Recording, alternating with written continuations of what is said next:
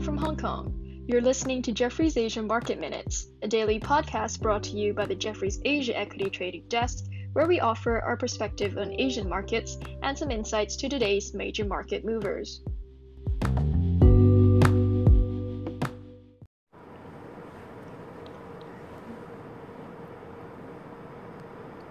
Good morning. This is the Jefferies Asia High Touch Sales Trading Desk out of Hong Kong. My name is Grace Zhang. Overnight US stocks traded choppy and range bound. ADRs faded well off morning highs, see more long only activity selling e commerce and nibbling fintech. Value factor outperformed the growth. And here in Asia, Hong Kong and China are better today as Chinese developers outperformed. Evergrande is up by 9% after confirming the potential stake sale, relieving some concern around spillover impact. Also, the investors are expecting the loosening of policy in the property sectors. On Stock Connect, volumes are in line to start, with southbound a net buyer while northbound a net seller. Southbound continue to be the buy- buyers of the big tech names Tencent, Meituan, and Xiaomi. Xiaomi CEO Lei Jun plans to make the Xiaomi the top global smartphone maker within the three years of time period.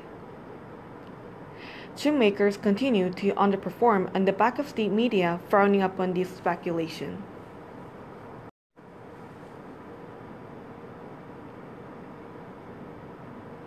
In Japan, we see the revival of value over growth trade, aided by US rates selling off. Real estate, financials, and energy outperformed while tech sector has lagged.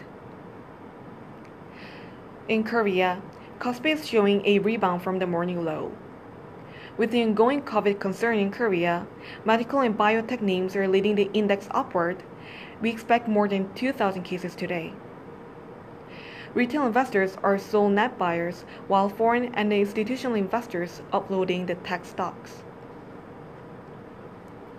Taiwan is trading higher into midday.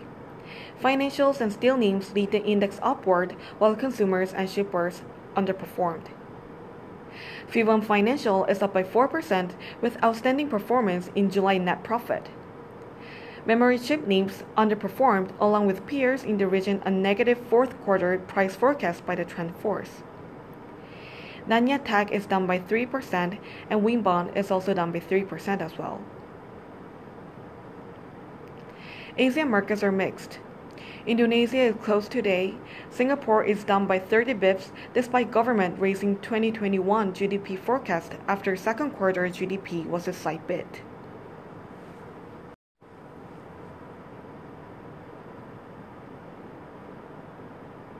Now moving on to the research.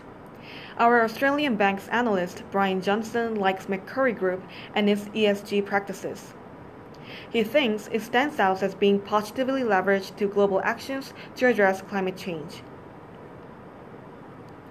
In Japan, Atul followed up at Sony's $1.2 billion of acquisition of Crunchyroll, the anime business from AT&T. Sony remains as top buy as company focuses on new business development and the acquisition followed by the good results. Atul also followed up on SoftBank Group's report on first quarter investment gains. The corporation has good portfolio but highlighted that the buyback is missing, which may cause the stock continue to underperform. On China TMT sector, Edison Lee published the report on China Telecom Corporation as the first half results beat estimates. Edison pointed out the industrial internet will be a strong growth driver in next 5 years. Some margin pressure could be on industrial internet, but return on invested capital should continue to rise. And that's all you need to know about markets in Asia today. Take care, keep well, and happy trading.